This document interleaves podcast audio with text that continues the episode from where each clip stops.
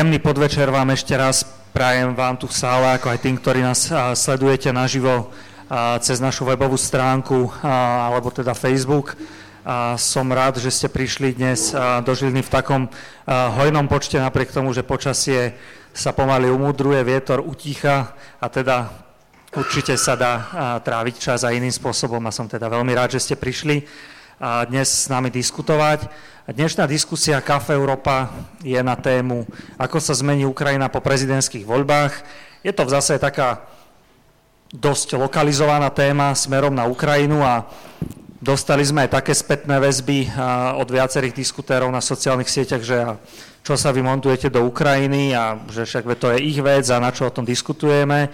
Ale vidím, že aj vy, ktorí ste prišli, ste dôkazom toho, že jednoducho táto téma nás jednak zaujíma a takisto sa nás bezprostredne aj dotýka. Viac či menej, to si rozdiskutujeme detálnejšie v dnešnej diskusii. Ja by som vás rád vyzval, všetci, ktorí ste tu, aby ste sa takisto aktívne zapájali do dnešnej diskusie, ale to rovnako tak platí aj pre tých, ktorí nás sledujú online. Tí, ktorí ste tu, stačí, pokiaľ sa prihlásite, alebo, a to platí aj pre tých divákov, ktorí sú online, sa prihlásite do slido.com eh, s kódom Kafe Európa Žilina, skrátka CEZA. Čiže tento kód, keď zadáte na vašom mobile, počítači a zariadení, a to ešte radšej potom zopakujem aj počas diskusie, eh, môžete tam klásť svoje otázky, budú sa tu premietať. Eh, náhodným spôsobom na záver diskusie vyberieme tri, tri otázky. Jednak pokiaľ sa niekto aj tu v obecenstve prihlási, alebo zo slajda, pokiaľ sa podpíšete teda aspoň nejakým menom, prezivkou, môžete získať peknú spomienku na dnešnú diskusiu a vecné predmety Kafe Európa. Čiže asi toľko z týchto technických oznámov na úvod. Moje meno je Patrik Kováč, budem vás prevádzať dnešnou diskusiou. Rád by som takisto ospravedlnil kolegu Tomáša Madleniaka, ktorý mal dnes diskutovať, žiaľ zo zdravotných dôvodov sa nemohol zúčastniť, takže pevne verím, že ho v tejto funkcii plnohodnotne zastupím. Samozrejme, diskusia by nebola diskusiou, keby sme dnes nemali diskutérov a hostí, ktorí s nami budú diskutovať. Ja by som začal po mojej bližšej ľavej ruke sedí pani Ľudmila Verbická, ktorá je teda pôvodom z Ukrajiny a pôsobí už niekoľko rokov na Slovensku. V súčasnosti je predsedničkou ukrajinsko-slovenskej iniciatívy, ktorá v zásade, ktorej cieľom je podporovať kultúrnu diplomáciu medzi Slovenskom a Ukrajinou. Takže ďakujem veľmi pekne, že ste prijali pozvanie.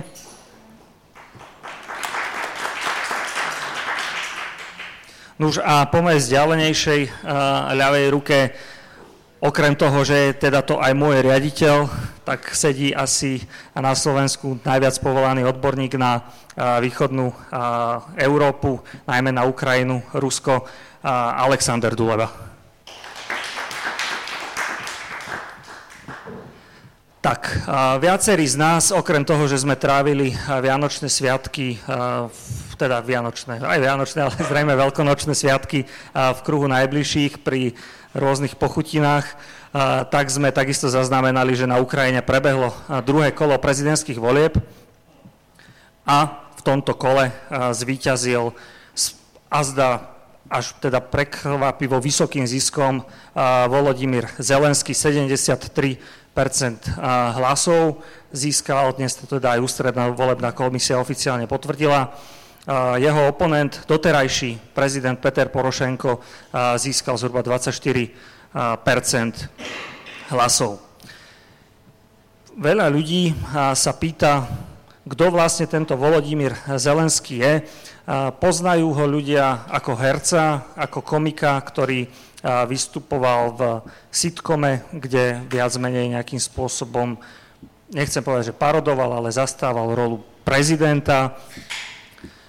Svoju kandidatúru na prezidenta ohlásil na Silvestra, čiže pred necelými, alebo teda sú to už 4 mesiace. A zrazu teda takýmto spôsobom vystrelil hore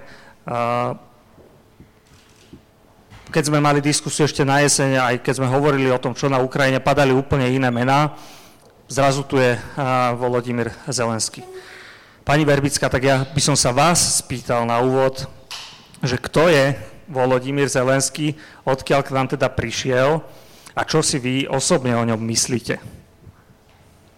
Ďakujem. Dobrý večer. E, chcela by som na úvod troška opraviť. Nie som iba niekoľko rokov na Slovensku, som tu už skoro 30 rokov, ale aj tak um, odpuste môj, e, moju výslovnosť, zvlášť keď e, hovorím o nejakých emotívnych, dôležitých pre mňa na dôležité témy, tak je počuť, že nie som Slovenka, ale že som cudzinka. V každom prípade, pokiaľ by sme chceli hovoriť o voľbách v Ukrajine, prvé, čo by som povedala, že sú to voľby demokratické. Prebehli demokratické voľby demokratickou cestou, o ktorých nie je žiadnych pochyb. Eh, samozrejme, že demokratické voľby prebehli aj pri, v roku 2014, keď bol volený predchádzajúci prezident, prezident Porošenko. V každom prípade je to veľmi dôležité a je to významné, nakoľko zvlášť v susednej krajine s Ukrajinou a to Ruskej federácii sa očakávalo, že budú nejaké nepokoje, vytvorí sa nejaký, nejaký e, stav chaosu a možno, že tie voľby ani neprebehnú, možno, že budú nejaké sfalsifikované. A taktiež samozrejme e, ani tie výsledky e, volieb e, neradi, neradi by potvrdili a neradi by ich nejakým spôsobom komentovali. Takže nikto nespochybnil výsledok volieb ako taký, a čo by teda malo byť dôkazom toho, že tie voľby prebehli slobodne a demokraticky? Jednoznačne. Boli e, predstavitelia e, zo zahraničia, pozorovatelia zahraniční, ktorí všetci priznali a potvrdili, že voľby prebehli bez e, nejakých e, problémov demokratič, demokratickou cestou a že e, skutočne ten výsledok je správny. E, teraz, čo sa týka samotného kandidáta, samotného Zelenského. E, osoba Zelenského, 40-ročného človeka, herca, showmana, umeleckého riaditeľa spoločnosti Kvartál 95, ktorá vlastne je producentom eh, tohto seriálu Sluha ľudu. Skutočne sa objavil zo dňa na deň ako kandidát na pozíciu prezidenta, ale ako politik alebo občianský aktivista o takejto osobe e, v podstate v Ukrajine nikto nevedel. A preto e, niekedy ma prekvapuje aj mm, naša snaha na Slovensku porovnávať napríklad kandidatúru Zelenského s kandidatúrou našej novej prezidentky Zuzany Čaputovej, pretože vieme, že Zuzana Čaputová skutočne bola občianskou aktivistkou dlhoročnou, tak tiež je to právnička, a, ktorá má aj právnickú prax a, a právnické vzdelanie má aj Zelensky, pokiaľ sa nemýlim. Vzdelanie, ale v podstate nikdy sa nevenoval tejto činnosti, nemá takúto prax. A e, tým pádom porovnávať e, ako verejnú osobu, ako človeka so skúsenosťami, e, ja by som povedala, ako je až nekorektné porovnávať Čaputovu a Zelenského. E, taktiež e, samozrejme, že práve tento, hm, táto, e, tieto zistenia, alebo e, vlastne e, ukrajinská spoločnosť hľadala nejaké informácie ďalšie, ukrajinskí voliči hľadali nejaké ďalšie informácie o Zelenskom, ale veľmi ťažko sa mohli k niečomu dopatrať. Ale samozrejme, čo by som chcela povedať, čo je e, skutočne veľmi dôležité, tak tiež aj u nás na Slovensku to odznieva, že no však veď boli podobné prípady a teraz počujeme celý zoznam ľudí, osobností, ktoré kedysi, eh, alebo neboli politikmi a nakoniec sa stáli, boli zvolení prezidentami. V každom prípade chcem povedať, že eh, aj títo ľudia prešli určitý určitou politickou cestou alebo čiastou občianského aktivizmu a išli dlhšie, dlhší čas, dlhšie roky k tejto pozícii, k tejto mm, vysokej pozícii prezidenta a mali nejaký, nejaký feedback, mali nejaké, nie, niečo za sebou. V prípade Zelenského takéto nieč, nič nemôžeme nájsť a, a vlastne nemáme, nemá sa čím pochváliť pán Zelenský. Takže z vášho pohľadu pán Zelenský je veľká neznáma, k tomu správne rozumiem, o ktorom nikto nič nevie. Áno, nikto nič nevie. Môžeme takto povedať. Dokonca v Ukrajine e, koluje takáto je to také príslovie, ale práve ktoré teraz veľmi pasuje k, k tomuto človeku ako máčka vo vreci. Skutočne nevieme, s kým máme dočinenia. E, pokračovala by som ďalej, ale myslím si, že bolo by dobre dať slovo ešte e, pánovi Dulebovi a potom ešte na to nadviažem. Kto vlastne volil Zelenského a Určite, k tomu, k tomu sa ešte dostaneme, aby som to teda posunul rovno tebe, Saša. Ako je možné, že teda Mačka vo Vreci sa stane prezidentom? Naozaj ho nikto akoby predtým, no nemôžem povedať, že ho nepoznal, pretože to bol známy komik, herec, hej, ktorý akože mal nejaké... Uh, a keď sme hovorili o, o paralelách a podobnostiach s nejakým možno showbiznisom a podobne, mňa napadol napríklad taký Donald Trump, že či je v niečom Zelenského príbeh podobný ako príbeh Trumpa, alebo, alebo nie? No, keď hovoríme o osobnosti Zelenského, tak je to skutočne dobrý komik a dobrý herec. A už sa rozpadol Sovietský zväz a jedna z vecí, ktorá zostala po Sovietskom zväze ešte v 90. rokoch, bola veľmi populárna súťaž KVN, Klub veselých i nachodčivých, to je klub veselých vymyselníkov, tak by sa dalo preložiť. Tá prebiehala vlastne v celo, boli to univerzitné týmy, ktoré hrali rôzne zábavné scénky, vymýšľali si vlastne program a súťažili, že kto je lepší, bola proste porota, ktorá to hodnotila. No a tým, ktorý viedol Zelenský, ktorý reprezentoval Záporožskú univerzitu, ten vyhral celú tú súťaž. A vyhral to v podstate v celom priestore bývalého Sovietskeho zväzu. Čiže Zelenský u nás je neznámou osobnosťou, ale v postsovietskom priestore jeho poznajú veľmi dobre Rusi, poznajú ho veľmi dobre Bielorusi, iných postsovietských republikách, čiže toto mu treba, toto je, čím on je známy a v tomto je aj výnimočný a dokázal, že niečo vie dosiahnuť v tejto svojej oblasti. Čo sa týka politiky, áno, je pravda, že jednoducho ako politik dneska budeme len špekulovať, pretože v podstate prax ukáže, akým politikom Zelenský je. Čiže dnes sa budeme domnievať, dnes budeme uvažovať o tom, že čo hrozí, čo je v pozadí, aké sú možnosti, čo hovoril predvolebnej kampani, čo chce urobiť vo vnútornej politike, čo chce robiť v zahraničnej politike, ale budeme vychádzať vlastne len z jeho vyhlásení a možno musíme hodnotiť samozrejme ľudí, ktorí má okolo seba, pretože toto hovorí asi o tom, že aký je tým. Človek, ktorý nemá politickú skúsenosť, vždy za, vždy v takejto situácii závisí od ľudí, ktorých má okolo seba, že čo sú to za ľudia, čo sa od nich dá očakávať. Čiže budeme dneska viac menej špekulovať. Ale chcem povedať ešte jednu vec, že tie voľby neboli voľby za Zelenského, tie voľby boli proti Petrovi Porošenkovi. Čiže keby tam bol kdokoľvek iný v tom druhom kole, tak tie voľby proste vyhrá. A teraz je otázka, prečo je Ukrajina v takej situácii, že ukrajinský volič si vlastne volil za každú cenu proti Petrovi Porošenkovi. A to nie je domienka. A čím ten Porošenko ako prvý pomajedanový demokratický ešte, prezident ako ešte, tak nahneval tých ľudí? Aby faktami pracovali, lebo to je vždy dôležité a toto chcem doložiť aj nejakými faktami. Uh, keď sa robil národný exit poll počas prvého kola prezidentských volieb, to bola konzorcium inštitúcií, ktoré robia dlhodobo prieskumy verejnej mienky, tak sa pýtali ľudí nielen, že koho volili, ale pýtali sa aj, že aké motívy mali, prečo volili. Tak vlastne z tých, ktorí volili Zelenského, zhruba polovica uviedla, že pretože súhlasia s tým, čo hovorí, aký má politický program. Polovica.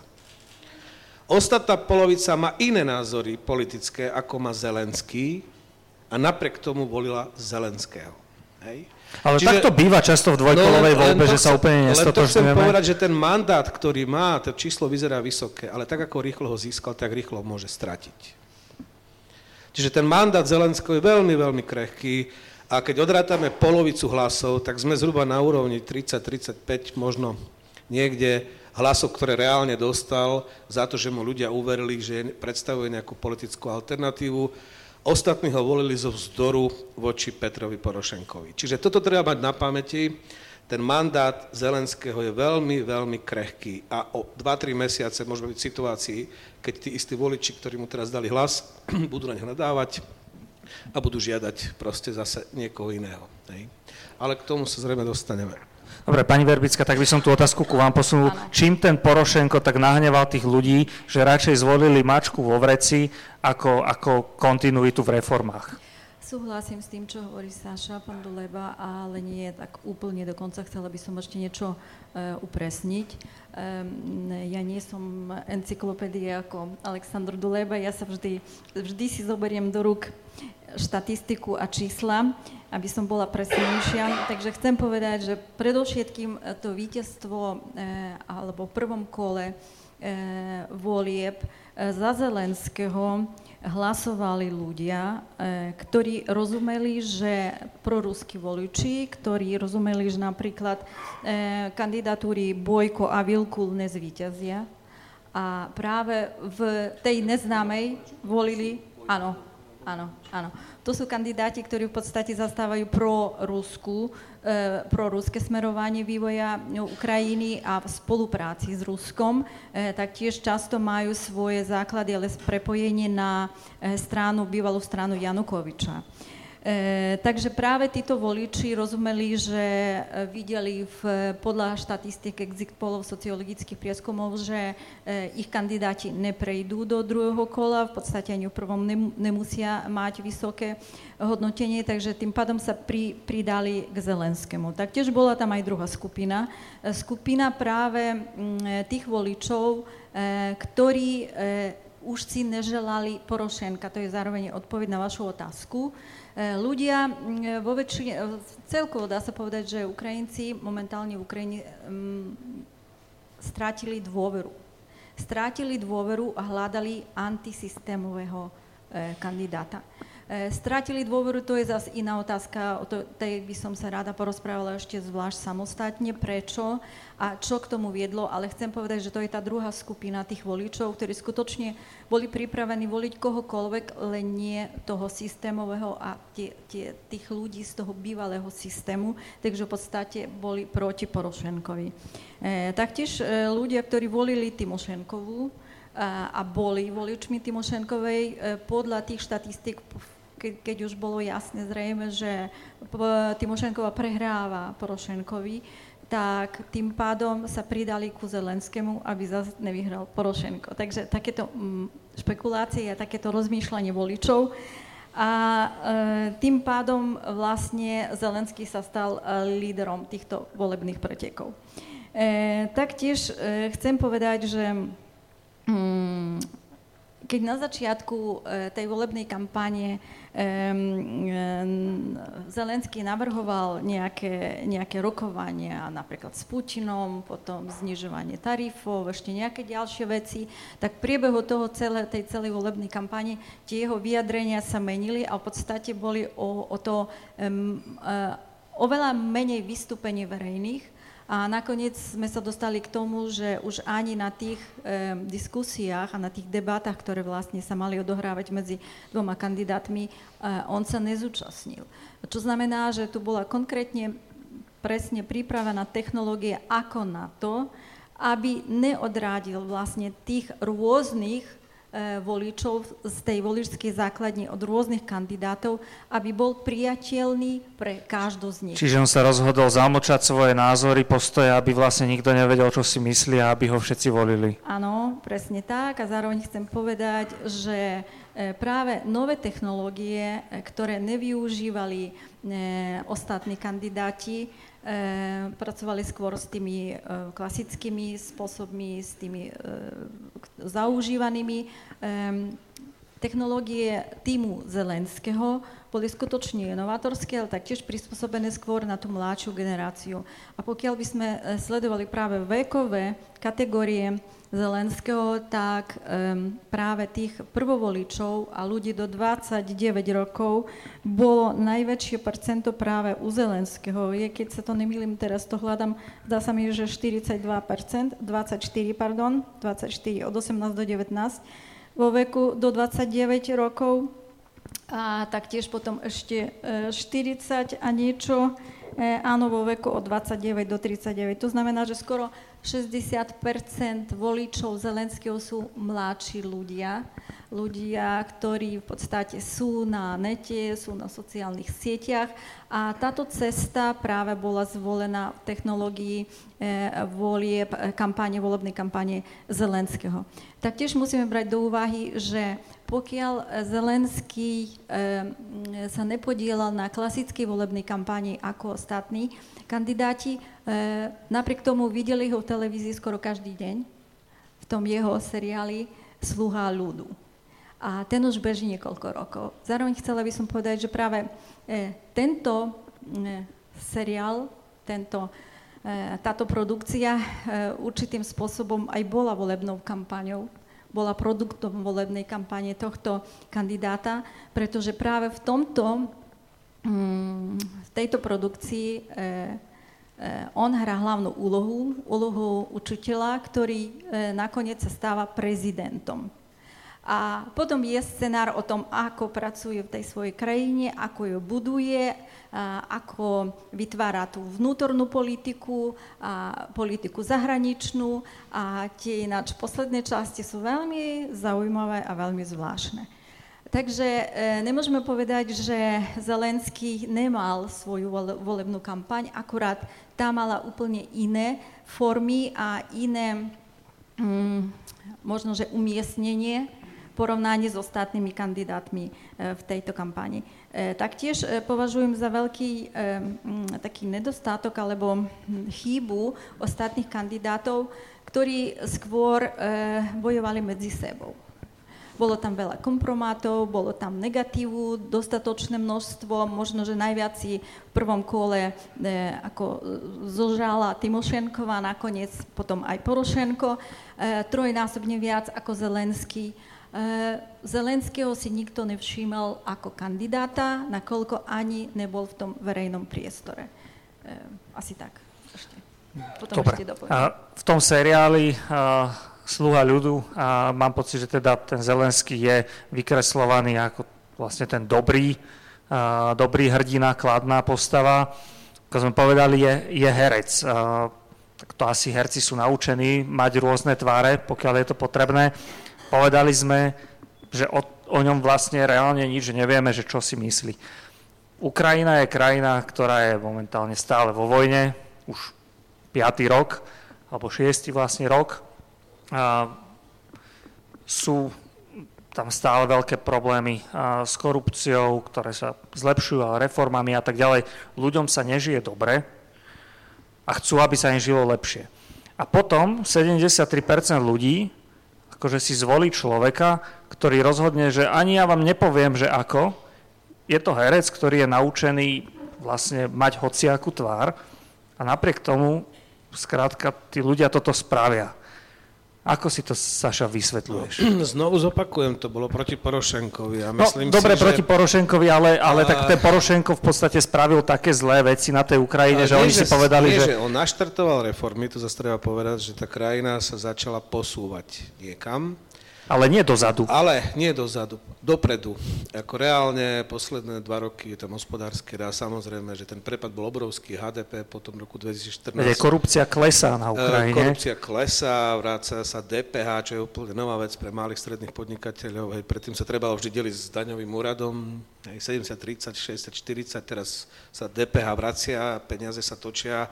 Reálne prebehla decentralizácia, že vlastne tie obce, ktoré vlastne prešli decentr- majú vyššie, vyššie rozpočty. Poviem príklad, my sme robili taký jeden projekt zameraný na komunálnu energetiku, mali sme tu 80 starostov, 20 skupinových turnusoch.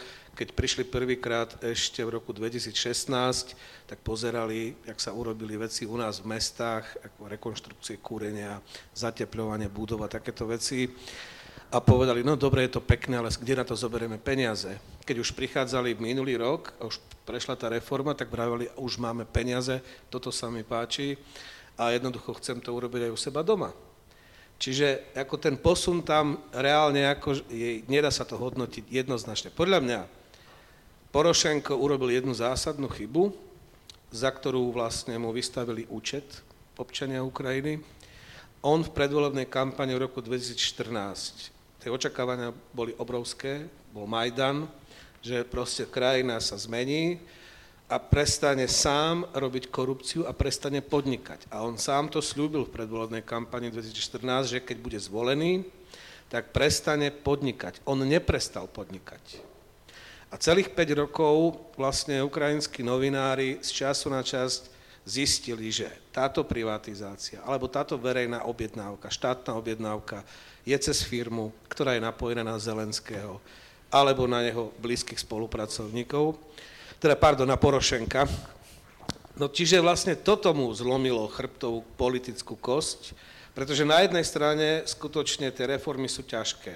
Rastú ceny na komunálne služby. 40% voličov očakáva, že prezident počas prvých 100 dní dosiahne zníženie cien na komunálne služby. Toto je očakávanie ukrajinských 40% čo samozrejme prezident nemôže urobiť. Ale je to dopad reform a oni platia teraz ťažkú cenu za to, že 10 ročia sa tam poriadne nerobilo nič. Takže ono sa to tak nahromadilo.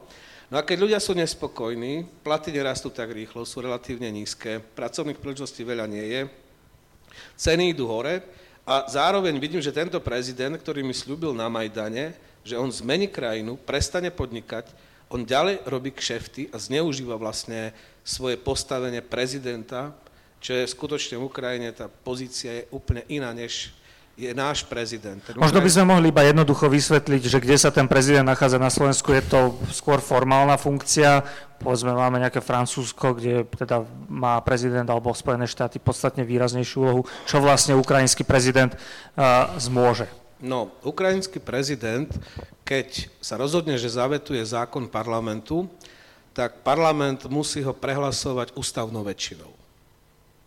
To je obrovská právomoc. U nás, keď prezident vráti zákon, že ho nepodpíše, stačí zopakovať hlasovanie, jednoduchá väčšina a ide to ďalej.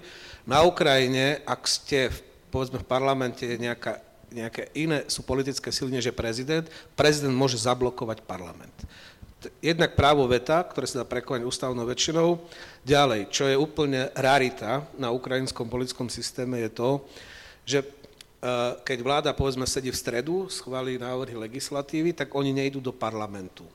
Oni idú k prezidentovi a v administrácii prezidenta posudzujú tú legislatívu a keď majú podozrenie, že môže byť rozpore s ústavou, môžu ju dať na preskúmanie ústavnému súdu predtým, než je, schválen, než je schválená v parlamente.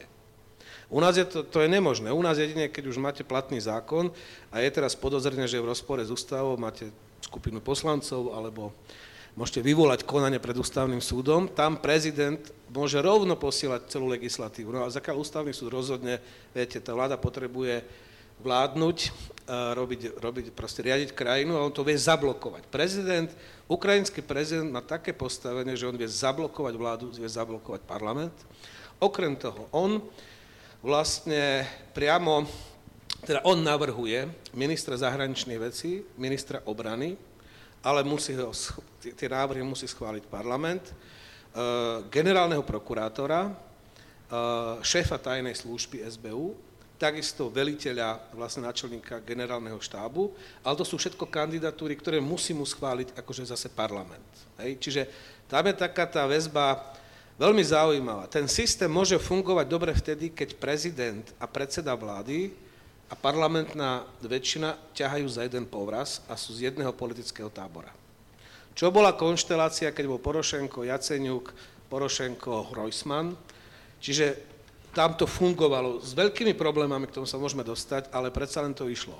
Ako to môže nefungovať ten systém, lebo teraz sme v takej situácii, Zelenský je síce prezident, ale parlament kontroluje stále Porošenko, koalícia bloku Petra Porošenka a ľudového frontu Arsenia Jaceňuka. Hej. Ten, keď je takáto situácia, že je tam konflikt, tak tá krajina môže byť absolútne paralizovaná a ukázali to Juščenko, prezident Juščenko a vtedy bola predsednička vlády Julia Timošenková v rokoch 2007-2010, keď krajina vlastne 3 roky, vláda nič nerobila, lebo Juščenko blokoval Timošenkovú, bola paralizovaná.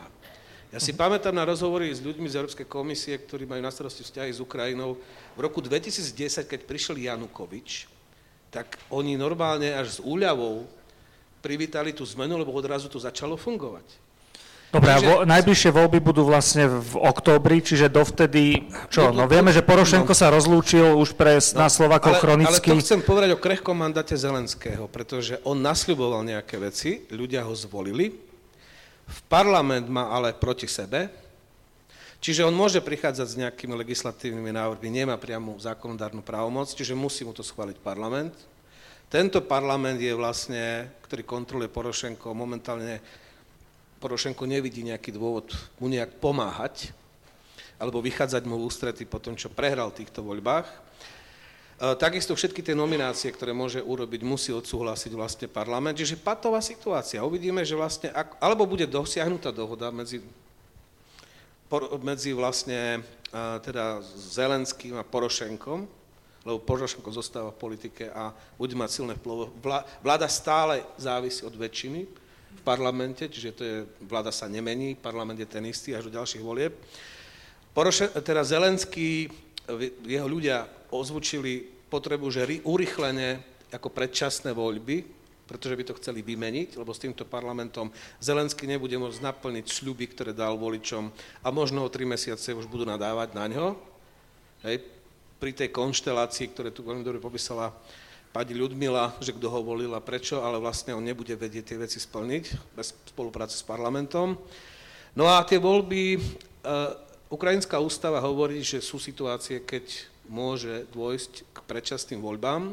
Tie by teor, napríklad, že keď podá vláda demisiu a do 30 dní sa nesformuje nová väčšina, ktorá nezostaví novú vládu v parlamente, je možné urobiť predčasné voľby, alebo keď 60 dní parlament počas riadnej schôdze nie je schopný prijať ani jeden zákon, tak to je tiež Dobre, a teraz je to možné? Teraz to nie je možné, pretože tá istá ústava hovorí, že keď sa riadne voľby majú konať vlastne, keď je, nesmú sa predčasné voľby konať 6 a menej mesiacov pred termínom riadnych volieb.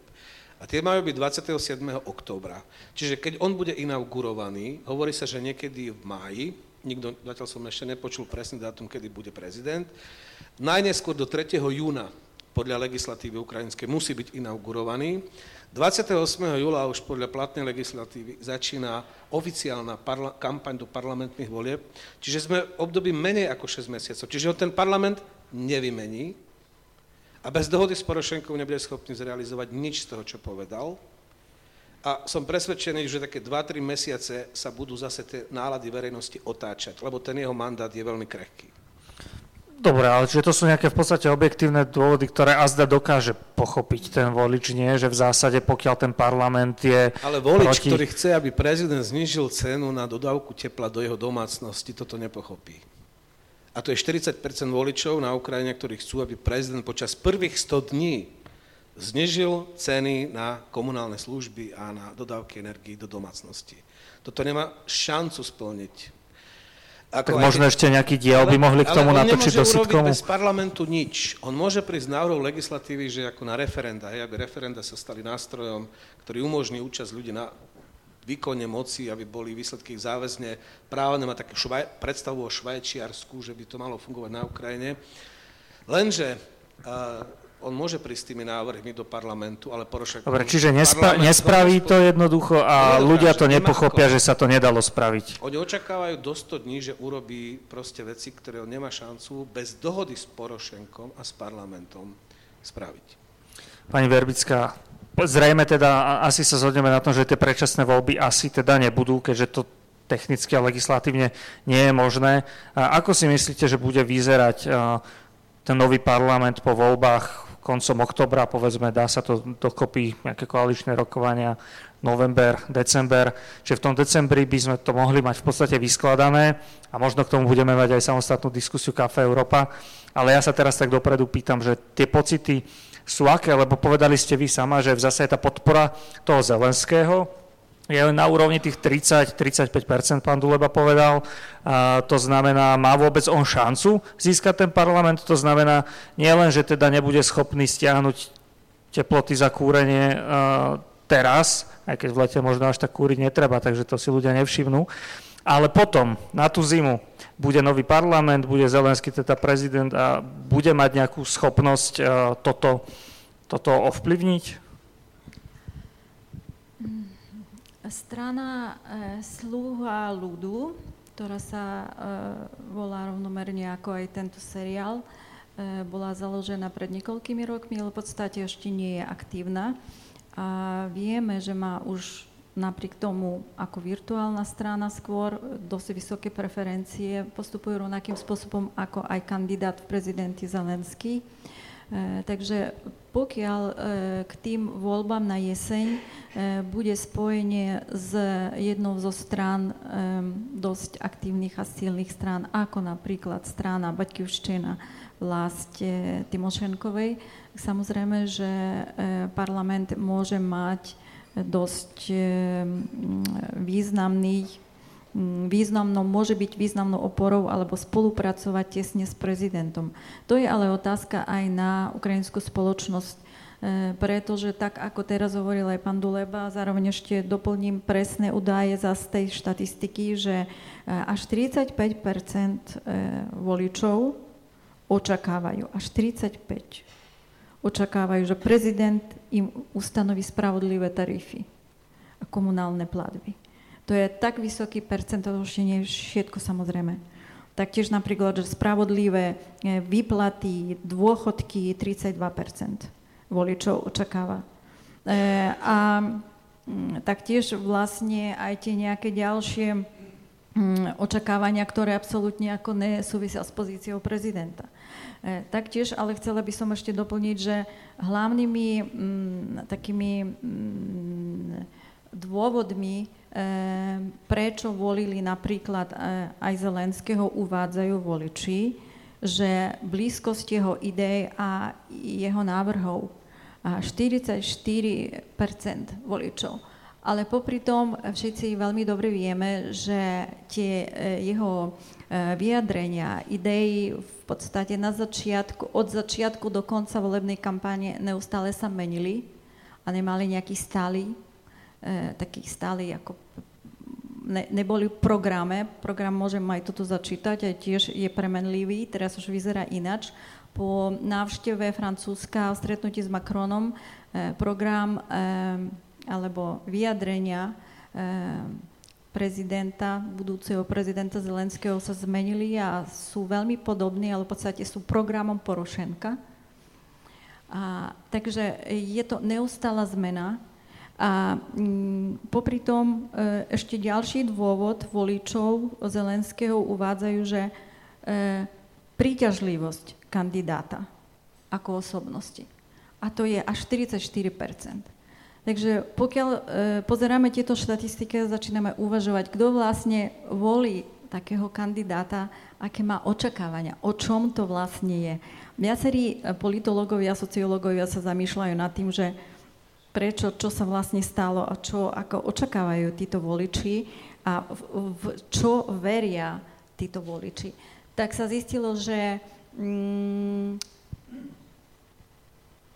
veria až 56% veria v zmenu bez toho, aby mali na to nejaké dôvody. Je to viera. A ako povedal jeden psychológ, že je to eufória, ktorá vlastne je určitou diagnózou. Eh, nakoľko ľudia strácajú vieru a strácajú vlastne mm, tá dô, dôvera v, vo vládu a v ten systém, v tie podmienky životné, eh, v tie udalosti, ktoré vlastne prebiehajú v krajine a očakávania od aktuálneho prezidenta, strátili, tak e, tá, tá frustrácia, vlastne tá absencia tej dôvery vyvoláva takýto stav, o ktorom môžeme povedať až taká eufória, a kde vlastne sa nemusia uh, zakladať tie očakávania na nejakých faktoch a skutočných nejakých uh, skutočnostiach, ale skôr na očakávaniach. Takže číslo 56% voličov verí v zmeny bez toho, aby im to bolo nejakým nejaký, nejaké na to mali dôvody. Zároveň, čo ďalší, takýto, ďalšia prekvapivá vec, že osobnosťou roka, minulého roka, sa stal prezident Ukrajiny Petro Porošenko. To hlasovali na, ľudia alebo nejaká odborná komisia? Nie, práve, že to sú štatistika a niekoľkých sociologických prieskumov. A popri tom, popri tom a vždy za ním ešte ide premiér e, Hrojsman, ale následne zároveň môžeme povedať, že a zároveň práve Petro Porošenko skoro je v rebríčku najmenej úspešných politikov roka. A... Hej, takúto skúsenosť asi máme aj zo ano. Slovenska, že občas to tak býva, že ano. tí králi sú na oboch koncoch ano. rovnakí. A, dobre, čiže vy v podstate som pochopil, že vidíte tú šancu, že povedzme spolupráci s tou Timošenkovou napríklad by sa mohlo podariť získať nejakú, nejakú väčšinu. To znamená, že by mohol Zelenský plniť nejaké svoje predstavy po tých voľbách na jeseň. Ja k tomu len dodám možno proste pár údajov, lebo znovu bol prieskum volebný, teda volických preferencií strán uprostred medzi prvým a druhým kolom prezidentských volieb. Ak by tie voľby boli teraz, tak v podstate Zelenského strana Sluha ľudu, ktorá má 25,9% zhruba, plus Timošenkova 12, niečo, by boli schopní získať okolo 40%, čo v podstate by im stačilo na to, aby mohli zostaviť dvojkoaličnú vládu. A čiže tá jeho strana je aj dnes najpopulárnejšia áno, v tých prieskumoch? Áno, 25,9% má strana Sluha ľudu. Za ním je, čo je zaujímavá vec, už spomínaná strana Za život, ktorú vedie Vadim Rabinovič, ale to je strana, ktorá vlastne pohltila stranu regióny Ukrajiny Janukoviča. Jej ďalším lídrom je Jurij Bojko, ktorý získal niečo cez 13%, tiež okolo, okolo 13%, tých prvom kole prezidentských volieb, to je jediný kandidát, to je proruská strana. Jurij Bojko bol jediný prijatý v Kremli, prijal ho Putin, prijal ho Medvedev a tá strana Rabino, toho Rabinoviča tam má teraz 15,7% 15, voličskú podporu. No a štvrtá, vlastne, teda potom je blok Petra Porošenka, 13, niečo, hneď za ním je tá Timošenková Baťkivština, vlastne to je 12, niečo. Potom je nič a sú tri zhruba 5-percentné strany. Čiže vláda môže vzniknúť najskôr, keď bude koalícia tých štyroch veľkých, no a najbližším partnerom pre Porošenka, Rabinovič, Porošenko, teda pre Zelenského, je Timošenková. Hej. To znamená, že môže vzniknúť, lenže to je neskoro pre mandát, ktorý dostal, charakter mandátu, ktorý dostal Zelenský v týchto voľbách teraz, je vláda, ktorá vznikne v decembri tohto roku neskoro. On ich potreboval teraz, tie voľby, ale jednoducho nemôžu byť podľa ústavy, pretože je už termín riadnych volieb a je, bude menej, keď bude inak ako 6 mesiacov do ich konania. Čiže patová situácia, ktorá si myslím, znovu o pár mesiacov už budeme svetkami ďalších posunov na politickej scéne, lebo toto nie je riešenie momentálne pre Ukrajinu, tento stav, ktorý tam, ktorý tam vlastne ako nastal. Jednu vec chcem povedať.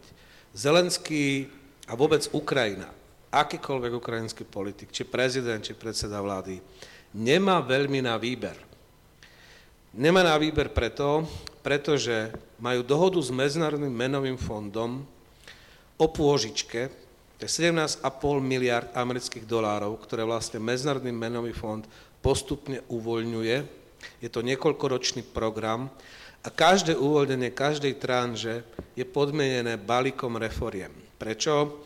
Lebo proste je diera v štátnom rozpočte, štát je zadlžený a na to, aby mohol fungovať normálne, potrebuje túto makrofinančnú vlastne pomoc. Minulý rok, príklad na ilustráciu, v júli tri týždne meškali dôchodky.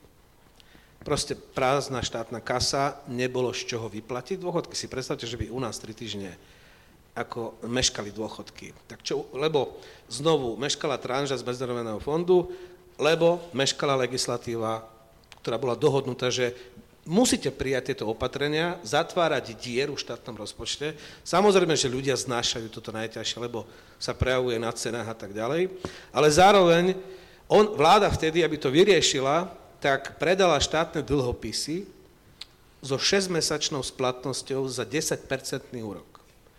To len poviem toľko, že toto robila vláda Argentíny v roku 2001, keď e, Argentína zbankrotovala.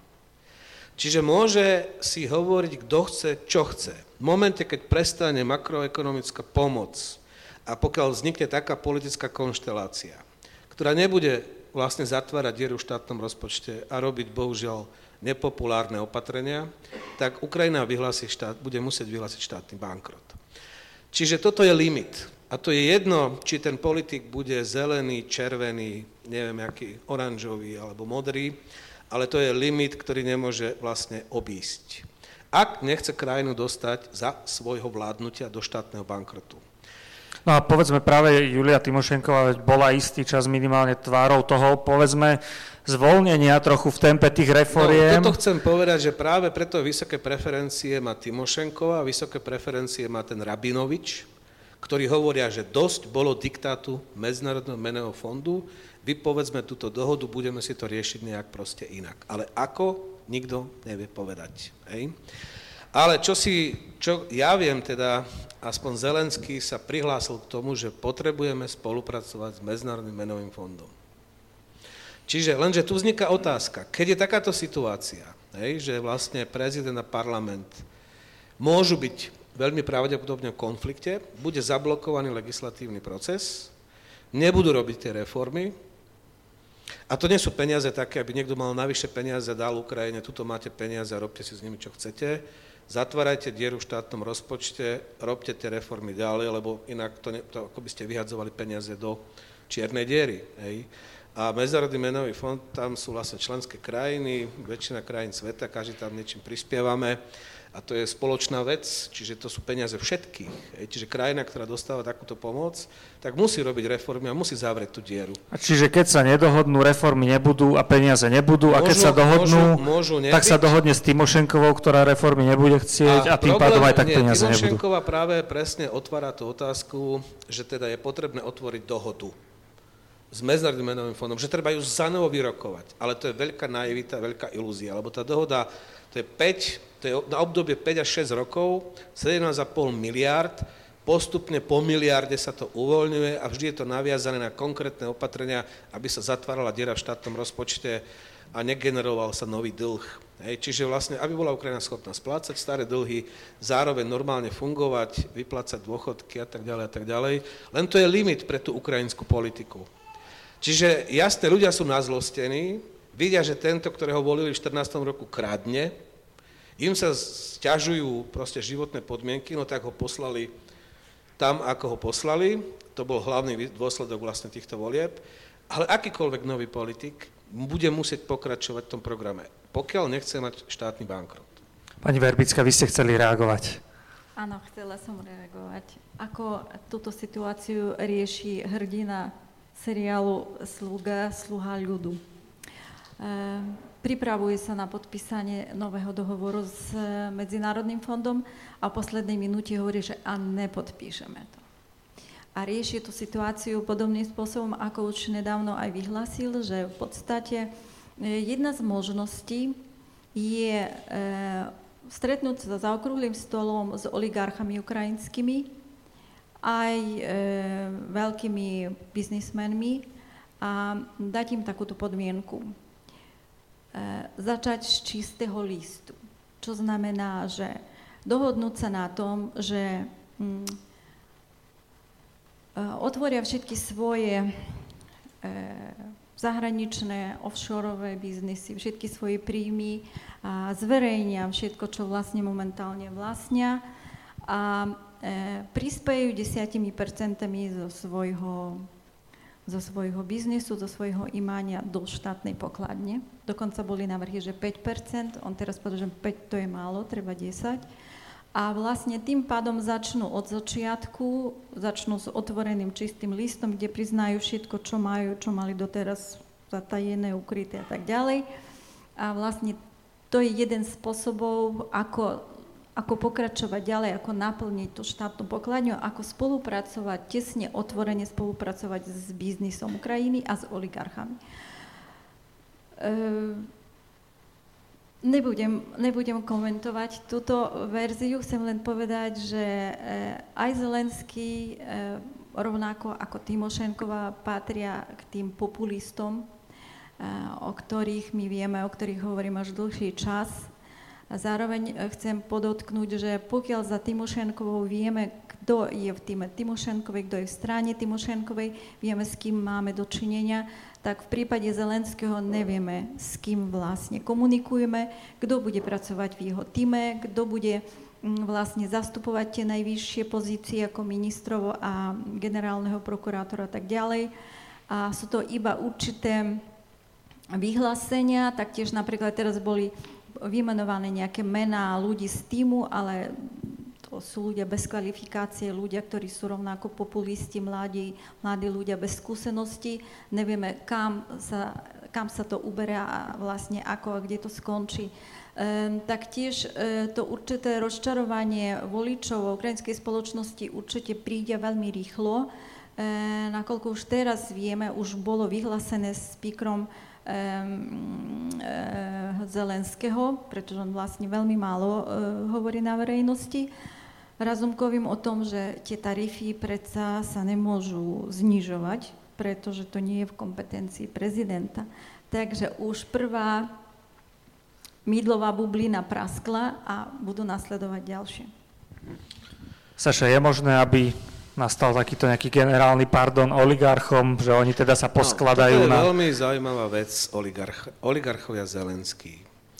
Pretože minimálne s jedným z nich má veľmi blízky vzťah a hovorím o Ihorovi Kolomojsk, Kolomojskom, ktorý... A čítal som takú, takú zaujímavú analýzu, ktorá hovorila o tom, že tieto voľby neboli voľby medzi Zelenským a Porošenkom, ale medzi Kolomojským a Porošenkom.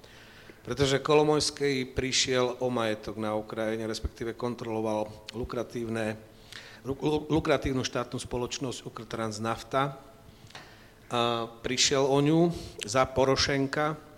Takisto Národná banka Ukrajiny znárodnila jeho banku, Privat banka. On požaduje, aby mu ukrajinský štát vyplatil kompenzáciu vo výške 2 miliardy amerických dolárov. Zelenský počas kampane používal vozidla, ktoré patria do vozového parku firiem Kolomojského, jeho najlepší osobný právnik Kolomojský bol súčasťou tohto volebného týmu a poradcom Zelenského. Novinári zistili, že 13 krát za posledné dva roky, keď Kolomojský ušiel z Ukrajiny a žil striedavo v Ženeve a v Tel Avive, že 13 krát bol za ním, letel za ním akože Zelenský spolu s tým právnikom, čiže ako tam ten vzťah a plus televízia, v ktorej sa vysiela ten sitcom Sluha ľudu, patrí Kolomojskému. Náhoda? Asi hej, no proste, a ešte aj ochranka. Ochranku, odkedy ho ohlásil, že ide kandidovať, tak používal kolomojské ochranku. Hej. No. Čiže ako nedá sa povedať, že by tam nebol nejaký proste vzťah medzi nimi. A Kolomojský vyhlásil, že keď vyhra Zelenský, on sa vráti naspäť na Ukrajinu. Že on teraz tam nemôže žiť? Nie, že nemôže žiť, e, on odišiel z obav, teda, že bude je ohrozený nielen jeho majetok, teda údajne podľa jeho interpretácie to vlastne vláda Porošenko mu zobrali ten, tú jeho privatbanku, zbavili ho kontroly nad tou Transnaftou a on sa, že obával svoj život, preto odišiel z Ukrajiny preč.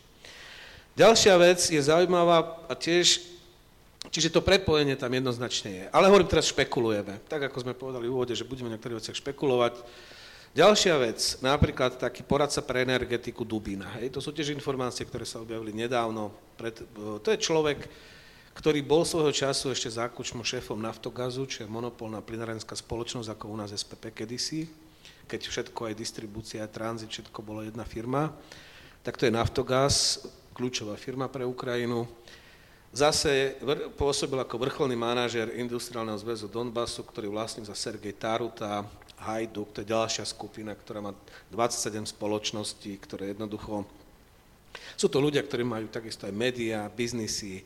Znovu, je to človek, ktorý má prepojenie na túto... Znovu skupina, ktorú Porošenko akože odstrčil na vedľajšiu koľaj. To citujem teraz Kolomojského, ktorý dáva teraz rozhovory možno každý deň, ktorý povedal, že za Porošenka kradli dvaja, kradol Porošenko sám a Achmetov, Zatiaľ, čo všetkých ostatných, Pinčuk, Taruta, sám Kolomojský, proste boli odstránení. Hej?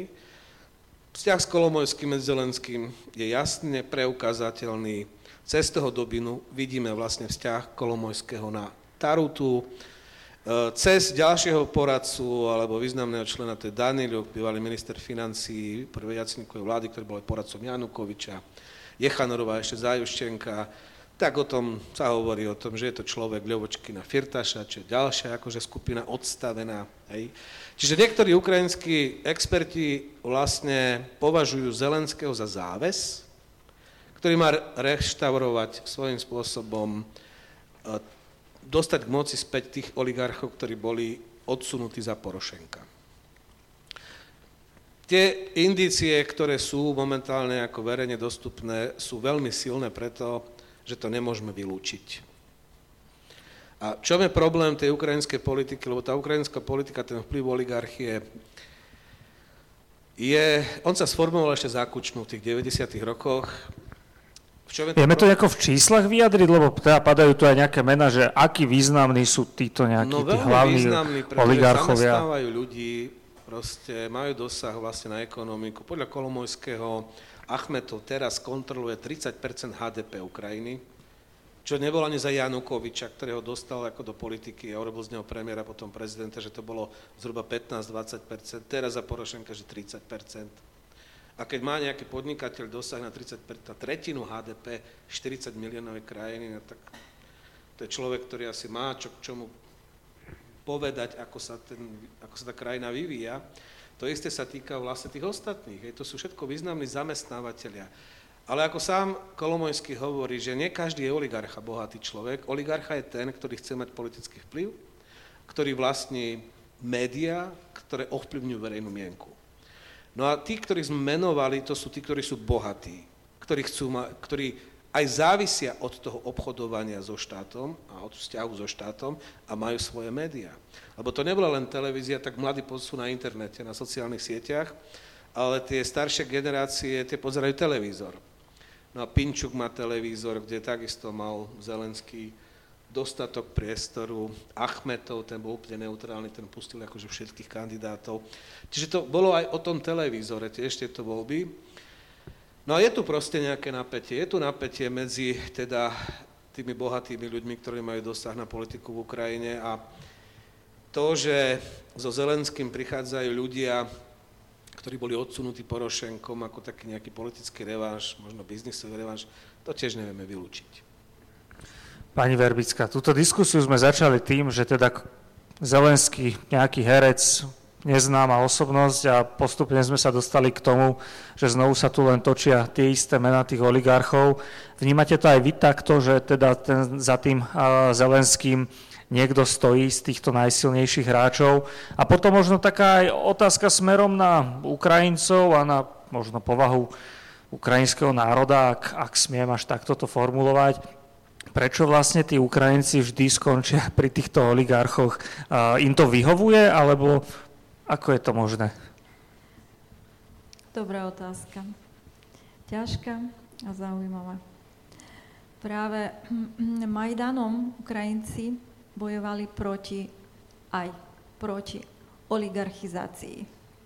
To, bol jeden z, to bola jedna z tých najväčších úloh Majdanu.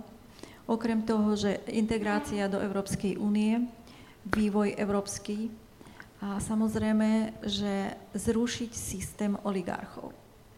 Zrušiť systém, začať od znova. E, včas to pochopil susedný štát, Ruská federácia, ktorý zasiahol, okupoval územie ukrajinské ako Krym a následne vstúpil aj na východ Ukrajiny, kde vlastne momentálne prebieha rusko-ukrajinská vojna. A tým pádom môžeme povedať, že očakávania ľudí po Majdáne a z Majdánu neboli naplnené a Majdán nebol dokončený. Momentálne, keď hovoríme práve tu aj o HDP, aj o podielu oligarchov, 5% HDP ide vlastne na vojnu. Každý deň tam zomierajú ľudia, sú ránení, vojaci, civilisti, a hm, chcem povedať, že tie očakávania ukrajinskej spoločnosti kde vlastne očakávanie Majdánu boli predovšetkým, ako som už povedala, zrušenie oligarchizácia tohto oligarchistického systému. Ale keďže k tomu nedošlo, a bol zvolený prezident v podmienkach vojny, bolo nutné komunikovať aj s oligarchami. A predovšetkým chcem povedať, že práve aj Kolomojský, ktorého dnes spomíname, bol jedným z tých, ktorý sa zasadil o e, obranu teritoriálnej celistvosti a e, napomáhal, podporoval aj tým prvým dobrovoľníckým bataliónom. E, dodával v podstate všetko, čo bolo nutné. Na ten čas nebola v Ukrajine armáda. Prví, prví ľudia, to boli dobrovoľníci, prví, prví dobrovoľníci ako dobrovoľnícke batalióny išli brániť územie Ukrajiny na východ Ukrajiny. A na ten čas vlastne nebolo nič. Vieme, ako z celého sveta Ukrajinci, nielen Ukrajinci, priatelia Ukrajiny napomáhali k tomu, aby dodávali obvezový materiál, hemostatika a ďalšie všetko nutné, čo potrebovali práve tej vojne na východe Ukrajiny. Kolomojský bol jeden, jeden z tých ľudí, ktorý vlastne napomáhal a zabezpečoval nielen e, tie dobrovoľnícke batalióny, ale aj obranu, ochranu napríklad Dnipra, Dnipropetrovskej oblasti a mm, zastával vlastne tú celistvosť tohto štátu. E, zas e, ďalší traja oligarchovia, teraz ako Firtaš, Achmetov, Pinčuk, sa správali ináč čo sa týka Achmetova, tak ten doslova ako je mm, obviňovaný v tom, že podporoval práve tento vstup e, Ruskej federácie na územie Ukrajiny.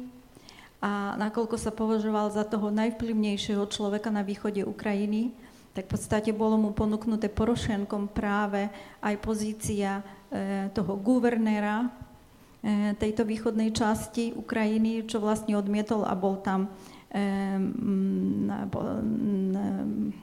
určený práve Taruta.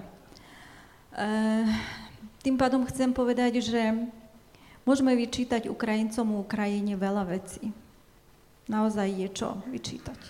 Musíme ale brať do úvahy to, že Ukrajina za veľmi krátky čas, od konca 13. roku, keď vlastne začal Majdan, teraz do 19.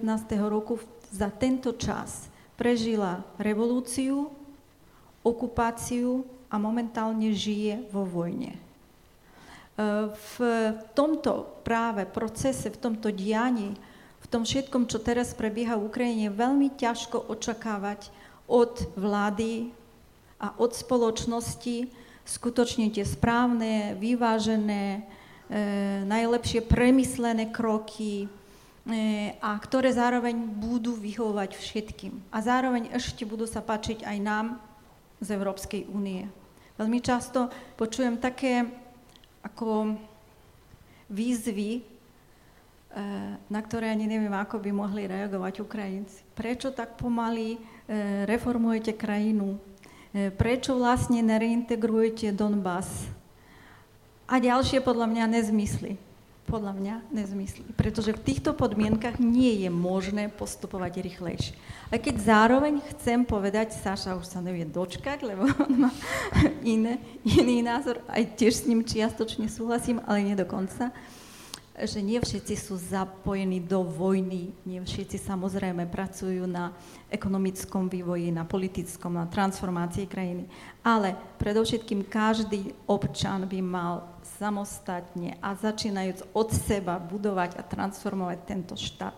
Nemôžeme ale očakávať od spoločnosti, ktorá vlastne nadobudla svoju nezávislosť až po Majdáne 13. a 14. roku, aby bola natoľko pripravená, skúsená, aby mohla všetky tieto úlohy zvládať naraz. Ale aj tak v každom prípade chcem povedať, že občianská spoločnosť v Ukrajine je abnormálne aktívna. Uh-huh. Na Slovensku nemáme tak aktívnu občianskú spoločnosť a ide to veľkým tempom narastajúci každým rokom. Um, čo sa týka reforiem, môžeme môžem povedať, celý zoznam reform, ktorý sa odohráva, ktorý, ktorý vlastne sa rozvíja, ktorý pokračuje ďalej. Sú niektoré, ktoré, ktoré už teraz majú určité výsledky pozitívne. Sú tie, ktoré vlastne ešte potrebujú čas na to, aby sme videli naozaj tie výsledky. A sú aj nepodarené ako napríklad súdny systém a vlastne tieto, táto reforma je absolútnym prepadákom a teraz vidíme tie následky, ale toto všetko potrebuje čas a kvalifikovaný prístup, profesionálny, vyvážený a pochopenie spoločnosti. Pokiaľ ale spoločnosť nie je pripravená a je frustrovaná, je unavená, eh, vojna a ten porevolučný čas vlastne máme 5 rokov. Ja si myslím, že táto spoločnosť skutočne je veľmi unavená. Takže si myslíte, že jednoducho nedá sa všetko a, naraz a... A očakáva, skutočne očakáva rýchlejšie zmeny. E, očakávanie číslo jedna je stabilita a ako prvé a mier ale nie je možné práve toto všetko zabezpečiť v priebehu 5 rokov. A preto, no. aj čo sa týka oligarchov, nie je možné očakávať, že v tomto procese hneď okamžite sa zbaví Ukrajina oligarchov a nejakým spôsobom ich akože vyberie a pošle na mesiac. Nie je to možné. Tiež potrebujeme určitý čas a určité zmeny a podmienky na to, aby vlastne tí oligarchovia nemali taký, také tesné prepojenie na Mm, e, vládu a na politické štruktúry. No, Sašo, poprosím ťa relatívne krátko, rád by som dal potom priestor aj našemu obecenstvu. Toto považujem práve za veľkú zodpovednosť a vlastne chybu samotného Porošenka, pretože riešiť oligarchiu sa nedá tak, že odstavím niektorých a s niektorými budem spolupracovať a nič sa nebude meniť.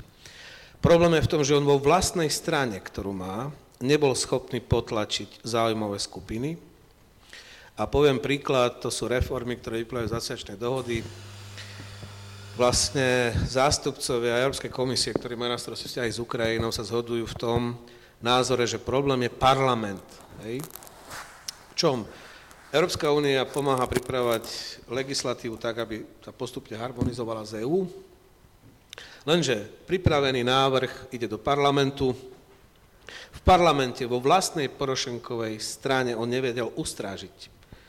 Ako schváľovanie tej legislatívy a proste tie zájmové skupiny vnútri jeho strany si tam proste ešte vyberali, menili tú legislatívu tak, že potom, keď to vyšlo z parlamentu, tak zase to bolo niečo už úplne iné a zase druhé kolečko a tretie kolečko Čiže bav, hovoríme o tom, že teda jednak Porošenko sám mal prestať byť oligarchom, mal prestať podnikať, mal sa venovať prezidentovaniu, mal sa venovať krajine, mal zastaviť všetky svoje podnikateľské aktivity, lebo to je nezlučiteľné. Verejnosť to vždy zráta.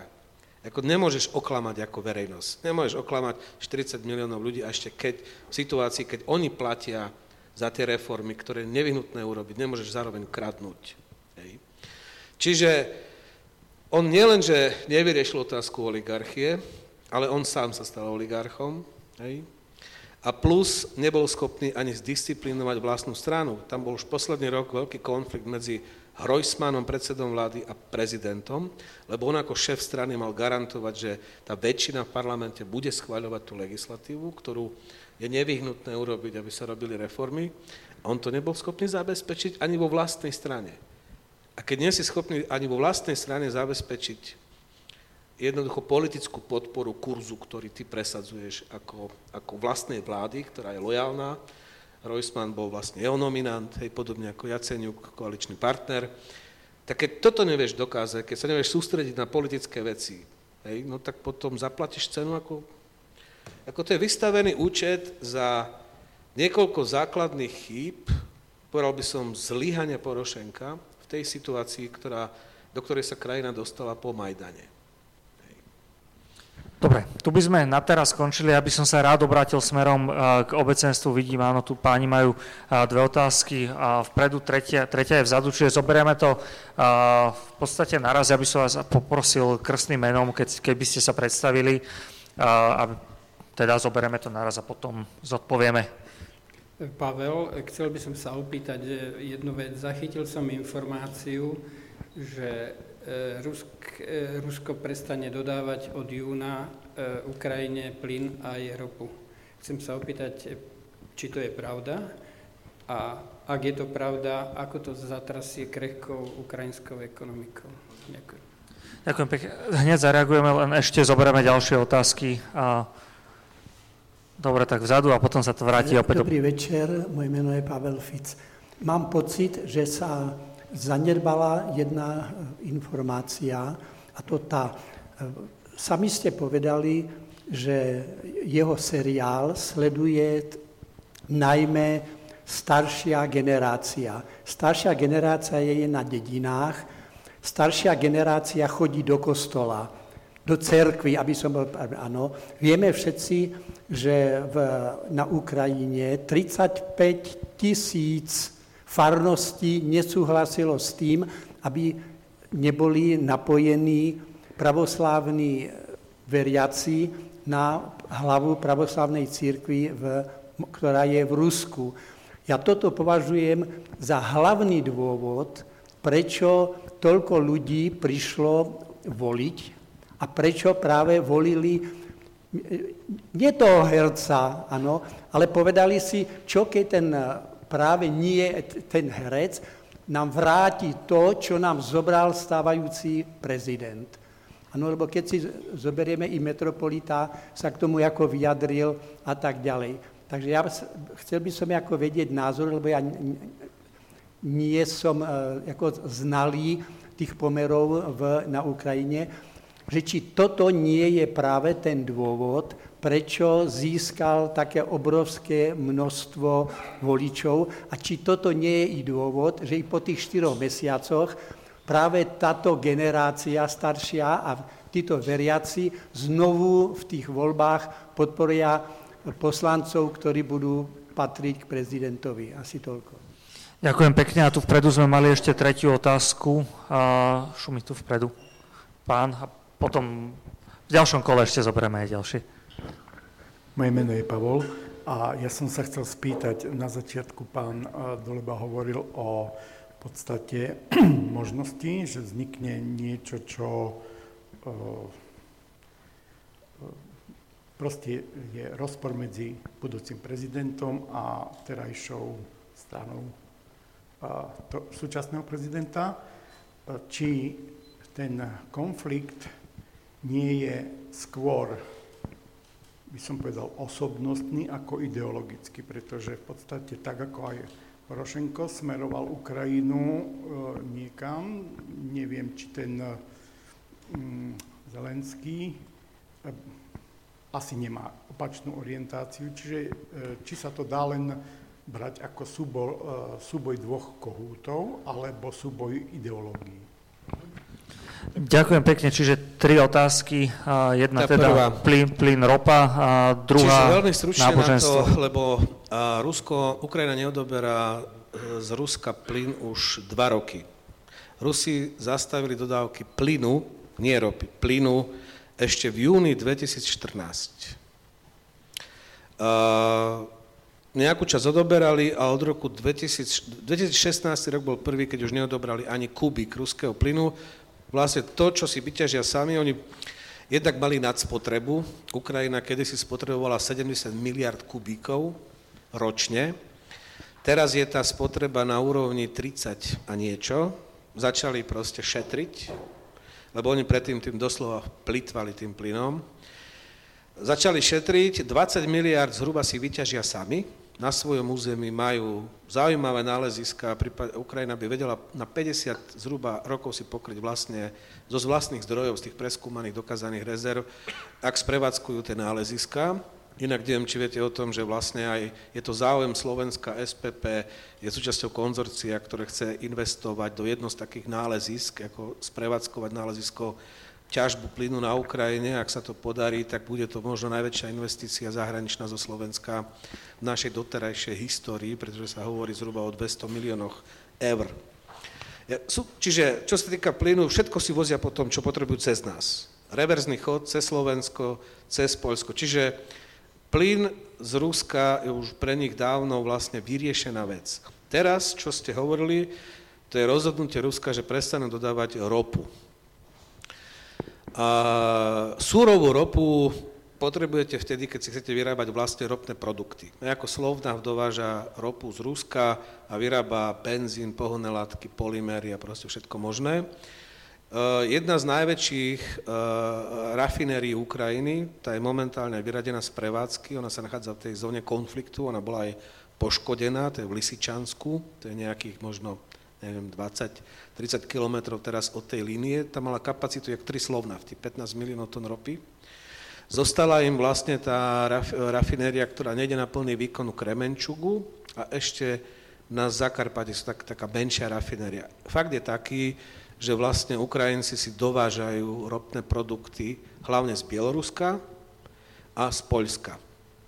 Čiže benzíny, ide o to, že vlastne keď si neviete spracovať sami tú ropu, hej, tak si môžete nakúpiť. Problém s ropou nie je taký problém ako s plynom, lebo poviem to takto, kebyže skrachuje Slovnaft tu, tu s radosťou vám predajú benzíny, naftu a čo potrebujete, pohonné hmoty, asfalt a tak ďalej, všetko, čo sa z ropy robí, Rakúšania, OMV, Poliaci, tu každý len, je tu trh, je tu ponuka. Hej? Čiže nie je to, by som, taký, taký bezpečnostný problém aj pre, ani pre Ukrajinsku. Oni si to nakúpia. Samozrejme je to možno drahšie, ako keby si to vyrobili sami, ale v tomto prípade nevidím problém. Plyn majú poriešený, už fungujú bez ruského plynu vlastne od júna 2014, keď Rusi zastavili. No a teraz vedia si pokryť vlastne dovozom z, z Európy a plus reverzom cez nás Poľsko a Maďarsko a ropa, to si nakúpia. Ropa a ropné produkty, to vám, dneska máte kamiony, ja neviem, vlaky, si môžete nakúpiť s radosťou, vám proste predajú. Nie je problém nedostatok ropy na európskom trhu, rafinérie je dosť, spracovanie ide, takže toto nie je problém, by som povedal, pre ukrajinskú ekonomiku. Pani Verbická, možno aby som teda tú druhú otázku posunul, a, a teda úloha církvy alebo náboženstva pri, pri voľbe Zelenského. Ano. Ehm, predovšetkým chcela by som povedať, e, na, e, odpovedať na vašu otázku, že e, tento sitcom nepozerajú starší ľudia iba, ale predovšetkým mladí ľudia. Ale čo sa týka církvy a viery v Ukrajine a dôveryhodnosti, tak církev patrí medzi tri najväčšie v Ukrajine, komu vlastne spoločnosť ukrajinská dôveruje. To sú dobrovoľníci, ako uh, aj u nás na Slovensku Ukrajine sa im hovorí volontéri, pretože potom druhá skupina dobrovoľníci, to sú ako tí vojaci dobrovoľne, ktorí išli bojovať, to je tá druhá skupina. E, takže vlastne tri takéto e, podľa rebríčka. Církev je jedna medzi nimi, jedna z nich. Ale čo sa týka práve nezávislej ukrajinskej církvy, pravoslávnej, teraz hovoríme o pravoslávnej církvi, nie o grekokatolíckej, ktorej sa to netýka, bolo by veľmi čudné, keby Ukrajina mm, e, vlastne e, bola nezávislá, ale popri tom jej pravoslavnú církev niekto riadil z Moskvy. Okrem toho, Ukrajinská pravoslavná církev vznikla oveľa skôr ako Moskovská pravoslavná církev. Ešte za Kyjevský Rusí kňaz Volodymyr, nie Vladimír, pokrstil Ukrajinu a odtedy sa odvíja pravoslavná církev. A zároveň za, za, za poslednými štatistikami, budem čítať z papiera, chcem vám povedať, že kto podporuje autokefálnu nezávislú pravoslavnú církev, a e, v, zá, v západných regiónoch je to až 70% v centrálnych regiónoch je to 52% a na východe práve 15 Takže je to rozdelené, ale v každom prípade Ukrajina jednoznačne sa vyjadrila za nezávislú ukrajinskú pravoslavnú církev. To je celé, krátko, stručne. Dobre, čiže nejaký ten vzťah toho elektorátu, že teda viac veriaci by volili Zelenského, ako sa teda pán pýtal, a či sa to môže premietnúť aj v tých parlamentných voľbách? Ja si nemyslím a vôbec ani som nezaregistroval v Zelensko Zelenského predvolebnej kampani, že by on nejak takto postavil otázku. On vlastne odignoroval túto tému. Porošenko, áno, on je vlastne, to bol jeden z najväčších výsledkov, ktorý si pripísal, že dosiahol zriadenie autokefálnej ukrajinskej pravoslavnej cirkvi. Zelenský sa k téme náboženstva vôbec nevyjadroval ani ne, ne, neevidujem, sledujem tú kampaň, ako, ale ne, žiadne vyjadrenie Zelenského na túto tému som nezaznamenal. Čiže skutočne neviem, či toto bolo ten faktor.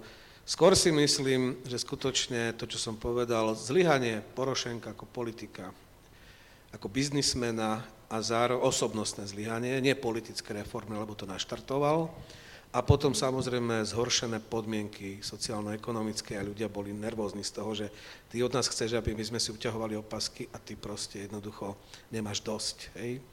Čiže toto podľa mňa rozhodlo, to bol hlavný dôvod, prečo to dopadlo ako tak dopadlo, to bolo vyslovene nedôvery Porošenkovi za jeho biznis ako politika.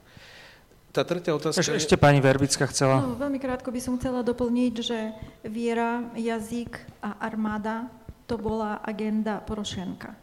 A tým, že to bola agenda Porošenka, tak Zelenský volil niečo ako proti agendu. To znamená, že práve k týmto témam sa neviedroval a týmito témami sa nezaoberal, čo mu bolo vyčítané a e, boli na to dôvody. Aj čo sa týka armády, aj čo sa týka jazyka, aj toho, že napríklad e, Zelenský ako aj ostatní ľudia v jeho veku dostávali ne, e, mobilizačné, mobilizačné pozvanky na, e, v, vlastne do armády, do Národnej gardy a vôbec na to nereagoval, ignoroval ich. Dostal, že vraj štyri a na, na každú reago, ignoroval. To znamená, že to vlastne tieto tri témy, ktoré sú agendou Porošenka, jazyk, armáda, viera, nie sú agendou Zelenského. Mhm, na to by som možno aj rovno nadviazal tou, tou vlastne tretou otázkou toho rozporu medzi Porošenkom a Zelenským.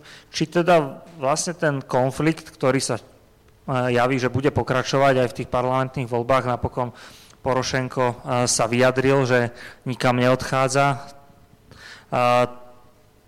Je to konflikt ideologický, alebo je to skôr osobnostný zápas? Je to o moci ak si zoberieme vnútornú politiku, zásadný rozdiel medzi nimi nie je. Reformy, ak nechcú dopustiť štátny bankrot, musí robiť jeden alebo druhý. Čiže tam sa odlišovať nebudú. V zahraničnej politike takisto. Aj Zelensky hovorí, členstvo Európskej únie, členstvo v NATO tam sa líši len tým, že to podmienuje referendum v prípade NATO, ale nespochybňuje to a je za spoluprácu s Medzinárodným menovým fondom. Čo sa týka Ruska, spočiatku mal naivnú predstavu, že teda on, keď bude zvolený, dohodne sa s Putinom, Rusko vráti Krím a Rusi sa stiahnu z Donbasu. Len z toho ho vyviedol veľmi rýchlo, na to reagoval na jeho vyhlásenia hovorca Putina Peskov, ktorý povedal asi toľko, že na Krym zabudnite, o tom nebudeme už nikdy ako proste so žiadnym ukrajinským politikom rokovať. A čo sa týka Donbasu, tak sa bavte s lídrami tých separatistických republik. Na to Zelenský vyhlásil, že on sa s teroristami baviť nebude. Čiže je tam, kde bol Porošenko, čiže ja tam nevidím programové zásadné nejaké rozdiely. Vo vnútornej politike tam má mantinely, z ktorých sa nebude dať ako uísť, ak nechce štátny bankrot. V zahraničnej politiky skončil tam, kde Porošenko. Toto je o moci. Toto je o tom, ten konflikt je mocenský konflikt a pretože je to mocenský konflikt, ide o to, že vlastne kto bude mať dosah na zdroje krajiny, kto bude o tom rozhodovať. A keďže je to o tomto, je to o moci a o peniazoch, tak práve to je ďalší argument, ktorý hovorí prospech toho, že jednoducho môžeme byť svetkami reštaurácie vplyvu tých oligarchických skupín, ktoré Porošenko odsunul. Čiže ešte k tej oligarchizácii jedna dôležitá vec. Problém sú strany politické na Ukrajine. Aj naše majú sponzorov. Každá politická strana potrebuje peniaze, tak aj my tu máme strany so sponzorami a tak. Ale to nie je o tom, že by strany boli len súčasťou biznisu. Že vy si založíte stranu, aby ste ju mali niekde v parlamente, aby ste si optimalizovali svoj biznis. Toto Aspoň odlišuje, všetky strany teda. Toto odlišuje svojím spôsobom krajiny, kde sú silné inštitúcie politické, kde tie strany sú viac menej o programe, aj keď, ale nie sú vreck, nie sú niečím, čo si vyťahne bohatý človek z vrecka. Hej. Nemáte na Slovensku takého bohatého človeka, že by mal vreckovú stranu. Hej. Ja si chcem vybaviť štátne zakázky, tak teraz ako zaplatím stranu, vyhra voľby, zostaje vláda, bude mi dávať. Nie sme tam. Slabosť tej Ukrajiny v tomto je, že sú tam slabé politické strany, a bohužiaľ ten príklad Petra Porošenka, keď on nevedel zabezpečiť disciplínu toho bloku svojho v tom parlamente, pri príjmaní kľúčových, kľúčovej legislatívy, a že to treba robiť na 4, na 5 krát, hovorí o slabosti tej politickej strany. Ale to nie len prípad Porošenka. Bohužiaľ, toto je problém Ukrajiny, že jednoducho tie... A preto sú silní tí oligarchové stále. Je to o neformálnych, je to o neformálnej moci. Ekonomickú moc nevolíte.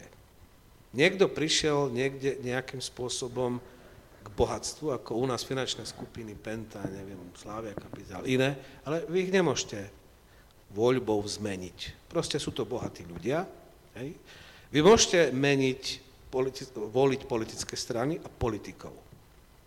A preto je dôležité odstaviť tých, ktorí majú ekonomickú moc, od ich bezprostredného vplyvu na politiku. Na Ukrajine bohužiaľ tá čiara medzi tým ešte nebola urobená a preto politika je súčasťou podnikateľského zámeru. Hej? Ak chcete zákazky a tak ďalej, čiže tam stále tí bohatí ľudia proste plánujú Biznis, pre nich je to biznis. Politická strana je proste biznis, ktorý je súčasťou, teda potrebuje mať vzťah na štátnu kasu alebo na vládu, hej? Ne, neviem, že či by som úplne súhlasil, že na Slovensku takéto politické strany nemáme, ale o tom nie je dnešná diskusia, takže rád by som sa ešte raz pozrel smerom k publiku a vidím pán v modrej bunde a takisto tu sa pán takisto hlásil, že poprosím vás opäť len v krátkosti krstným Ďakujem. Menom. Ja len jednu takú technickú otázku, myslím, že tu nepadlo, aká bola účasť volebná a či tie výsledky sa v niečom výrazne líšili podľa regiónov, ste spomenuli zhruba tie tri časti. A druhá otázka, tá je taká divná, ale aj ju vysvetlím, prečo ju kladiem. Ja sa snažím pochopiť tú hĺbku nejakého nedorozumenia alebo nesúhlasu občanov a ukrajinských a tých politikov, že tie voľby dopadli proste takto. A teda preto pochopenie možno by mi pomohlo, keby ste vedeli prirovnať toho budúceho prezidenta k nejakému slovenskému komunikovi. Či sa to vôbec vieme predstaviť. Ja neviem, či by to bol Lasica, alebo Markovič, alebo nebodaj nejaký noga skrúcaný a tak ďalej. Ak sa to vôbec dá povedať. OK, ďakujem. A vaše meno som nepostrehol. Hinek Bachraty, pardon. OK. A, a ešte teda, ešte pre tebou, pán. Dobrý deň, Ludo Jambrich. Eh, ste spomínal, že eh, Achmetov eh, má zhruba 30 HDP kontroluje, čo je obrovská suma. Ak si zoberieme, že tých oligarchov, to je viacero, tak predpokladám, že, že majú viac ako nadpolovičnú väčšinu kontrolu ekonomiky, že či sa táto oligarchizácia zmenšuje s tým, že je tu nejaká asociačná dohoda, už to, to tá Ukrajina sa troška viacej orientuje na, na Európu, že či už vidno zmeny alebo zlepšenie v tomto smere. Dobre, ďakujem pekne. Nevidel som ďalšie ruky, takže by som sa obrátil opäť k našim diskutérom. Pani Verbická, kľudne teda k tej prvej otázke e, účasti a výsledkov e, v regiónoch. Ja by som vlastne iba doplnil, na, myslím, že jedinou oblasťou, kde e, zvíťazil Porošenko bol, myslím, Lvov, Lvovská oblasť. Existuje preto nejaké vysvetlenie a teda aj k tej účasti to presné číslo ja si teraz nepamätám. K tej účasti. V podstate vo všetkých regiónoch s menšou alebo väčšou prevahou zvíťazil Zelenský. A v Lvove tiež boli voličia Zelenského, ale zase bola prevaha tých nezelenského, ale ktorí volili Porošenka, ale mali by sme brať do úvahy ešte aj zahraničných Ukrajincov, ktorí jednoznačne tiež volili Porošenka. Dokonca ešte boli obvinení práve hovorcom Zelenského, že práve v ich prípade boli použité nejaké čierne technológie na to, že... Boli... To čo znamená čierne technológie? To aj my sme sa pýtali, čo to znamená.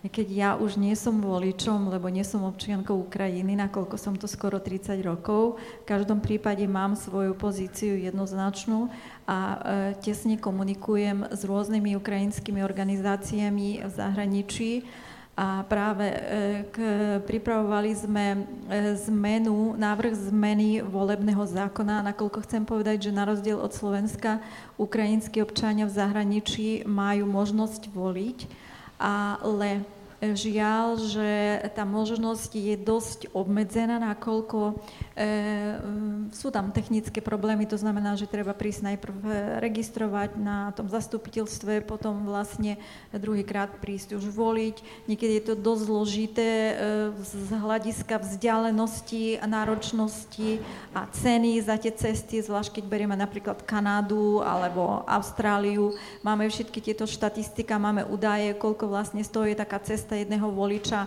dvakrát na to zastupiteľstvo. A Že musia osobne hlasovať. E, áno, áno, áno, presne tak, takže sme podávali taký návrh ako na elektronické hlasovanie, a, alebo pri najmenšom na začiatok poštov a tak ďalej, takže tieto návrhy išli teraz do parlamentu a dúfame, predpokladáme, že e, parlament schváli do parlamentských volieb tieto zmeny, aspoň vo, voľbu e, poštov. Eh, čo by samozrejme, že uľahčilo a zväčšilo ten počet eh, voličov voličskej základne v zahraničí. Práve Ukrajinci v zahraničí napísali aj takú výzvu, eh, alebo taký, taký list práve skupine týmu Zelenského e, e, s tým, že nesúhlasia s takými obvineniami nejakých čiernych technológií, nakoľko dôvody sú veľmi jednoznačné. Týka sa to aj Lvovskej oblasti, e, ale hovorím, aby sme to nevnímali tak, že povedzme vo Lvove všetci volili iba Porošenka a zase povedzme v Kieve všetci volili iba Zelenského. Ten rozdiel niekedy, tá preváha nie je až tak veľká, ale je. E, predovšetkým e, spomínam si aj prípad Sovietskeho zväzu. E, Horbačova v zahraničí mali rádi a vnímali ako hrdinu, že to je vlastne ten človek, ktorý napomohol k nezávislosti všetkých republik Sovietskeho zväzu, ale vnútri v Sovietskom zväze, zvlášť v Ruskej federácii, vnímali ho ako toho naj, najväčšieho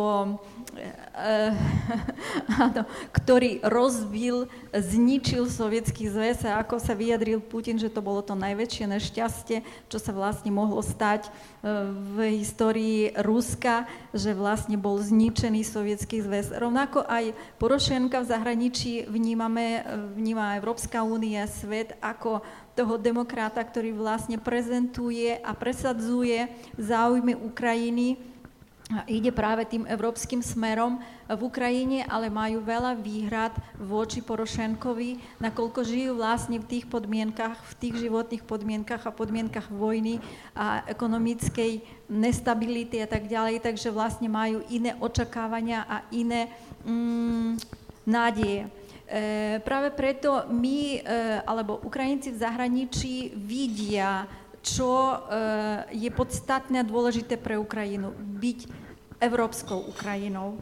Nielen geograficky, ale skutočne byť európskym štátom. A Ukrajinci v zahraničí, rovnako ako aj Lvovská oblasť, ktorá je najbližšie k Európskej únii a najviac, najtesnejšia spolupráca, eh, vnímajú práve eh, nutnosť, potrebu potvrdiť, podporiť tento proevropský smer vývoja Ukrajiny. Zas, čo sa týka tých ostatných oblastí, ako som už povedala, ten rozdiel nebol až taký veľký, ale bol. A tam vlastne ľudia prejavili tú e, nedôveru a tie väčšie očakávania e, k tej novej vláde. Zároveň veľmi krátko by som chcela ešte e, doplniť e, tým oligarchom a Zelenskému. E, vlastne to bol ďalší pokus ukrajinskej spoločnosti E, deoligarchizácie. A práve tie, hm, to, čo tvrdila, čo hovoril Zelenský, že nie je prepojený so žiadnym oligarchom, ani s Kolomojským, že je vlastne tým človekom, ktorého očakávajú, ktorý bude bojovať s oligarchami, ktorý je antisystémový, tak tiež vlastne tým si získal väčšiu časť ukrajinskej spoločnosti. Ale ako vlastne zistujeme, ako sme už dnes hovorili, že nie je to celkom tak. A teraz vlastne všetky tieto skutočnosti sa prejavujú a vychádzajú na povrch. Takže nie je, nie je tento človek vlastne tým očakávaným e, s, č, s tou čarovnou paličkou, ktorý príde a zo dňa na deň zmení celý štát a nie je spojený so žiadnym oligarchom. Žiaľ, je to tak, takže budú tu ďalšie rozčarovania a ďalšie sklamania. Dobre, Saša, už pomerne nadsluhujeme, čiže aby sme teda to uzavreli, neviem, ešte k tej účasti nepadlo no, presné ešte, číslo. No, som chcel rád odpovedať na tú otázku, a, tú poslednú. Áno lebo to je dosť dôležitá vec, pretože podľa mňa, dokiaľ sa toto nevyrieši nejakým spôsobom, tak tie krajiny stále sa budú tak trošku točiť na jednom mieste. Ja vidím, keď si pozrieme na Rusko, na Ukrajinu, povedzme aj Bielorusko, ale iné posovjetské krajiny, tak tí oligarchovia sa zrodili v 90. rokoch. Tam, kto vtedy v tom čase jednoducho bol schopný získať kontrolu nad významnými štátnymi zdrojmi. V Rusku to bola ropa, plyn nie. Plyn zostal štátny, ale keď si spomínate, Jelcin sprivatizoval ropný priemysel a Berezovský v 90. ktorom to bolo v roku povedal, že 80% ruskej ekonomiky kontro, kontroluje 8 ľudí. Hej? 8 ľudí kontroluje, pretože znarodnili ropu, tam vznikli aj Chodorkovský, aj Abramovič, aj proste tí bohatí Rusi. Ako v Rusku sa to vyriešilo tým, že vlastne Putin vlastne kvázi ich znovu znárodnil. Vytvoril Roznefť, veľkú štátnu spoločnosť, ktorá je dominantná. Tí, ktorí si ponechali nejaké proste majetky v tom biznise, ale štát ich absolútne kontroluje a oni nielenže platia dáne, oni musia, keď im zavolajú z Kremľa, potrebujeme cestu, škôlku, toto, toto, a ty si tam niekde v regióne, hej, že on poslal Abramoviča na Kamčatku. Si bohatý dosť, choď na Kamčatku a buduj Kamčatku. Hej? Ale z vlastných peňazí, súkromných, nie zo štátnych. Čiže, eh, čiže toto bolo ruské riešenie. Na Ukrajine, Ukrajina bola vždy plurálna. Tam boli najsapory, a hlavne na Ukrajine to bola metalurgia a chemický priemysel. 70% HDP Ukrajiny ešte v roku 2013 robilo 6 juhovýchodných oblastí Ukrajiny a dva sektory, metalurgia a chemia. A všetky tieto vlastne kľúčové biznis na Ukrajine, tí veľkí hráči, ktorí v 90. rokoch sa dostali k štátnemu majetku rôznym spôsobom, Achmetov, ale aj Kolomojský, aj Taruta, ale aj Pinčuk. Pinčuk bol zať Kučmu, získal proste perfektnú fabriku, ktorá vyrába plynovodné potrubia, však on, ako Pinčuk vyrábal rúry na to, aby Rusi stávali plynovody ako mimo Ukrajinu. Hej. Ten Jamal 2, to sú Pinčukové rúry. Hej. To bola obrovská zákazka, ktorá... A tiež, lebo Ocko bol, teda Ocko, test, teda, no, jeho... Svokor. Svokor, pardon. Akože bol prezident Kučma. Hej. Ale čo bolo zaujímavé 10 rokov na tej Ukrajine, že vlastne tam bola taká koalícia, a oni boli tak vždy regionálne štrukturovaní na Ukrajine. Hej. Že Donetsk to je Achmetov, hej. Nepropetrovsk, to bol Pinčuk, akože Kolomojský. A treba si uvedomiť, že ten juhovýchod bol priemyselným srdcom Sovietskeho zväzu. Metalurgia, industrializácia, to všetko začínalo z juhovýchodnej Ukrajiny. Tam prišli prvé investície. Donetsk to bola Juzovka, od slova Hughes Hughes, to bol veľský podnikateľ, ktorý ešte na konci 19. storočia tam investoval a zrobil, urobil vlastne prvú metalurgickú fabriku a potom, to je dnešný Donetsk, je potom premenovaný a tak. Čiže, lebo tam máte železnú rudu, máte margancovú rudu, máte tam všetko, čo potrebujete na kvalitnú metalurgiu na jednom mieste. US Steel Košice vozí niekedy, ja neviem, železnú rudu, teda väčšinou z Ukrajiny, ale čierne uhlia aj z Južnej Afriky, všade možné, to, oveľa to predražuje tú výrobu. Tam máte najlepšie geografické, geologické podmienky na tú metalurgiu a tam bol ten boom. Strojárenstvo, Dnepropetrovsk, kozmický priemysel Sovietskeho zväzu, to je Dnepropetrovsk. Balistické rakety, to všetko vlastne už máš Dnepropetrovsk. Záporožie, letecké motory, e, lodné, lodiarenské motory, Charkov, najväčší strojárenský podnik, traktory, tanky a všetko možné. A ono vlastne, viete, ten paradox je toho, že ono vlastne tá východná Ukrajina vládla Sovietskému zväzu lebo po smrti Stalina tí, čo vládli Sovjetskému zväzu, vlastne Chruščov, Brežnev, Černé koni prišli z východnej Ukrajiny, lebo tam robili kariéru. Hej, tam, kde bolo najbližšie do Moskvy. To, ak bol niekde reálne sovietský zväz, tak to bolo presne tam. Ale by som sa k tomu vrátil. Čiže je to vlastne metalurgia, chémia, tam vznikla tá najvyššia liga tých oligarchov, ktorí skutočne akože 70% HDP, dva sektory, rozdelené medzi možno troch, štyroch vlastne ľudí. Hej. No a samozrejme, toto sa dá zmeniť len tak, že budú silné inštitúcie, že budú silné súdy a sa bude rozvíjať stredný a malý biznis. Ale to vidíme. Na Ukrajine najrychlejšie rastúcim sektorom za posledné roky je poľnohospodárstvo. To rastie nevydanými tempami, e, proste produkcia potravín, export tým, že sa podpísala asociačná dohoda, aj tá časť o, o zóne vlastne voľnom obchode, tak proste to je najrychlejšie rastúci sektor. Čiže noví najbohatší Ukrajinci možno budú práve ľudia z oblasti poľnohospodárstva. Hej? A to zase zmení charakter trošku tej krajiny. Lebo tá metalurgia, chémia to trošku stagnuje, no všetko má svoje cykly. A, a hlavne rozvoj stredného malého biznisu, to je dôležité, aby sa tá krajina dostala do takého rovnovážneho stavu a jednoducho, aby tam neboli nejakí úplne dominantní hráči, čo bohužiaľ ešte stále je teda. Dobre, ďakujem pekne. Náš čas sa naplnil a ja predtým, než teda kolegovia vyžrebujú nejakým náhodným spôsobom a pošlu mi to buď teda na mobil alebo na projekciu, kto je výhercom dnešnej súťaže, by som chcel možno odpovedať na tú otázku k tej účasti. Ja som si to teda pozeral pred, tým, pred touto diskusiou. Myslím, že to bolo niekde na úrovni 62%, ak sa nemýlim.